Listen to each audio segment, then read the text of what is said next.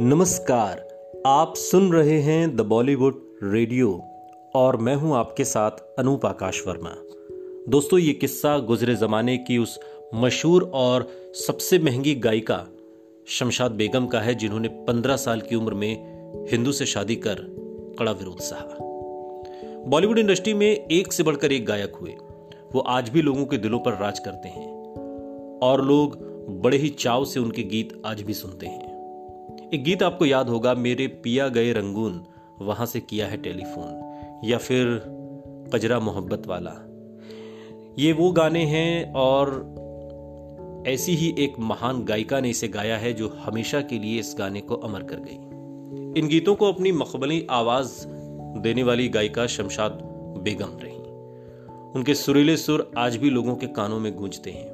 शमशाद बेगम भारतीय हिंदी सिनेमा का वो नाम है जिसको संगीत के प्रेमी कभी नहीं भूल सकते। शमशाद ने अपने करियर में ऐसे गीतों को गाया था जो फैंस के जहन में अब तक तरोताजा मालूम होते हैं। शमशाद बेगम का जन्म 14 अप्रैल साल 1919 को अमृतसर में हुआ था। उन्होंने अपने गायन की शुरुआत रेडियो से की।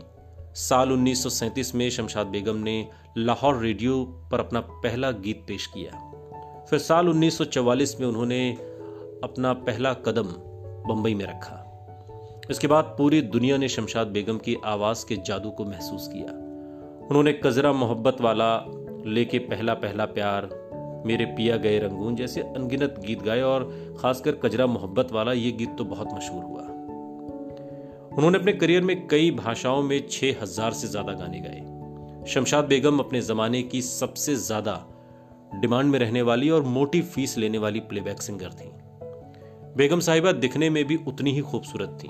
उनकी खूबसूरती के आगे बड़ी बड़ी हीरोइन भी फेल थी।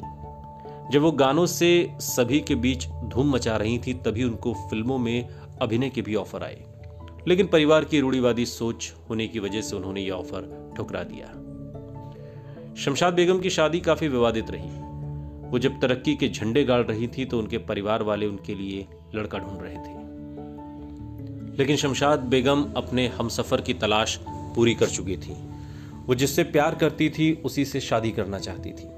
ये बात साल 1934 की है। उस समय देश में हिंदू मुस्लिम दंगे हो रहे थे। इसी साल शमशाद की मुलाकात गणपत लाल बट्टो से हुई। दोनों एक दूसरे को काफ़ी पसंद करने लगे। दोनों के घर वाले इस शादी के खिलाफ थे, लेकिन उन्होंने परिवार के खिलाफ जाकर शादी कर ली। जिस वक्त शमशाद बेगम की शादी हुई, तब वो सिर्फ़ पंद्रह साल की थी। उन्होंने अपने करियर में एक से बढ़कर एक गाने गाए। वो गाड़ी वाले गाड़ी धीरे हाँक रहे, मदर इंडिया का गाना या फिर कहीं पे निगाहें, कहीं पे निशाना सीआईडी का। कभी आर, कभी पार लागा तीरे नज़र। इसका रिमिक्स आपने सुना होगा, आर पार का गाना है। ओरिजिनल शमशाद बेगम की आवाज़ में है।